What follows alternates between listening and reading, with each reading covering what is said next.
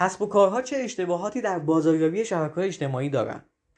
سلام من علیرضا ابراهیمیان هستم از دیجیتالی و توی این اپیزود می‌خوام راجع به 5 تا اشتباهی که کسب و کارها انجام میدن توی بازاریابی شبکه‌های اجتماعی می‌خوام باهاتون صحبت بکنم. امیدوارم که با من همراه باشین و شما دیگه دست به این اشتباه نزنید بدون مقدمه چینی بریم سراغ اصل مطلب. اولین اشتباه.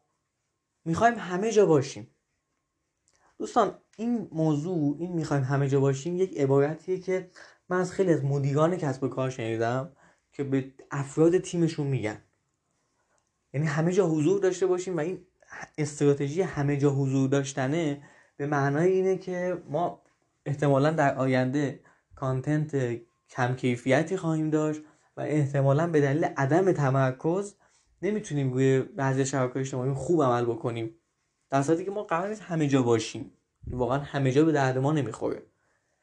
این همه جا بودن نیازمند یک اگه شما میگین که بله من آقا شما چی میگی ابراهیمیان الان ما همه جا هستیم خیلی هم خوبم هستیم. بله ولی شما وقتی میرین نگاه می‌کنیم میگی که بله من تیم رو دارم تواناییش رو دارم هر فضایی رو می‌شناسم و می‌تونم محتوای خاصی بهش اختصاص بدم. اینطوری خوبه که همه جا باشیم. ولی چند تا business واقعا تو ایران هستن که خوب می‌تونن به همین شکل مدیریت بکنن کارشونو معمولا ما صحبت راجع به کسب و کار کوچیکه کسب و کار متوسطه. قرار نیست اونجا همه جا باشیم. ای آیا ابراهیم ما اگه تو فیسبوک باشیم دوتا مشتری میاد ماهانه سالانه. اینجوری که شما میگی مثلا دو تا مشتری دیگه نداریم. بله ممکن شما مثلا تو فیسبوک نباشی دو تا مشتری دیگه نداشته باشی. ولی به جاش یه تمرکز بهتری روی اینستاگرام بذاری. اگه قرار تو اینستاگرام ماهی 10 تا مشتری داشته باشی 20 تا مشتری داشته باشی. چرا اینجوری بهش نگاه نمی‌کنیم؟ چرا همیشه میگیم همه جا اکانت داشته باشیم که بهترین نتیجه رو بگیریم؟ چرا دو تا جا نباشیم که عمیق بشیم و کلی نتیجه خوب داشته باشیم؟ دومین اشتباه که این اشتباه خطرناکیه یعنی واقعا بگیم خطر داره هستن اینه که می‌خوایم همه جا به یک شکل باشیم. یعنی بعضی فکر می‌کنن که پس ما اگر مثلا یک برندی هستیم و مطرح شدیم تو حوزه خودمون. پس بیایم توی اینستاگرام و لینکدین و تلگرام و توییتر و فیسبوک و پینترست و همه جا یه جور باشیم. یه جور محتوای ارائه بدیم. فقط من این سوال می‌تونم پاسخ بدم در واقع بپرسم که اگه همه جا شما یه شکل هستین پس دیگه چه دلیلی داره که یک آدمی بیاد همه فا... page ای شما رو follow بکنه؟ یه page رو follow می‌کنه و بس دیگه. در صورتی که ما اینطوری باید به قضیه نگاه کنیم که یک آدم توی لینکدین هست اینستاگرام هست توییتر هست تلگرام هم هست.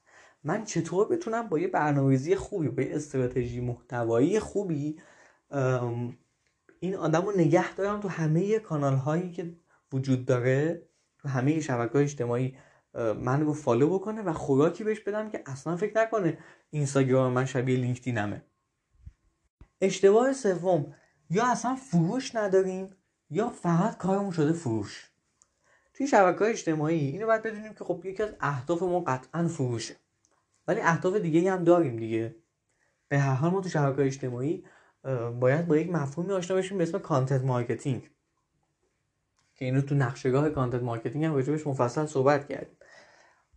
و اصلا توی دوره بازی محتوایی که دیگه اینو خیلی خیلی باز کردیم و 15 ساعت صحبت کردیم که می‌تونیم با کد هدیه CM پادکست دریافتش بکنیم. اما از تبلیغات که بگذریم می‌رسیم به همین اشتباهمون که آقا ما قرار نیست تو این شبکه اجتماعی فقط بفروشیم.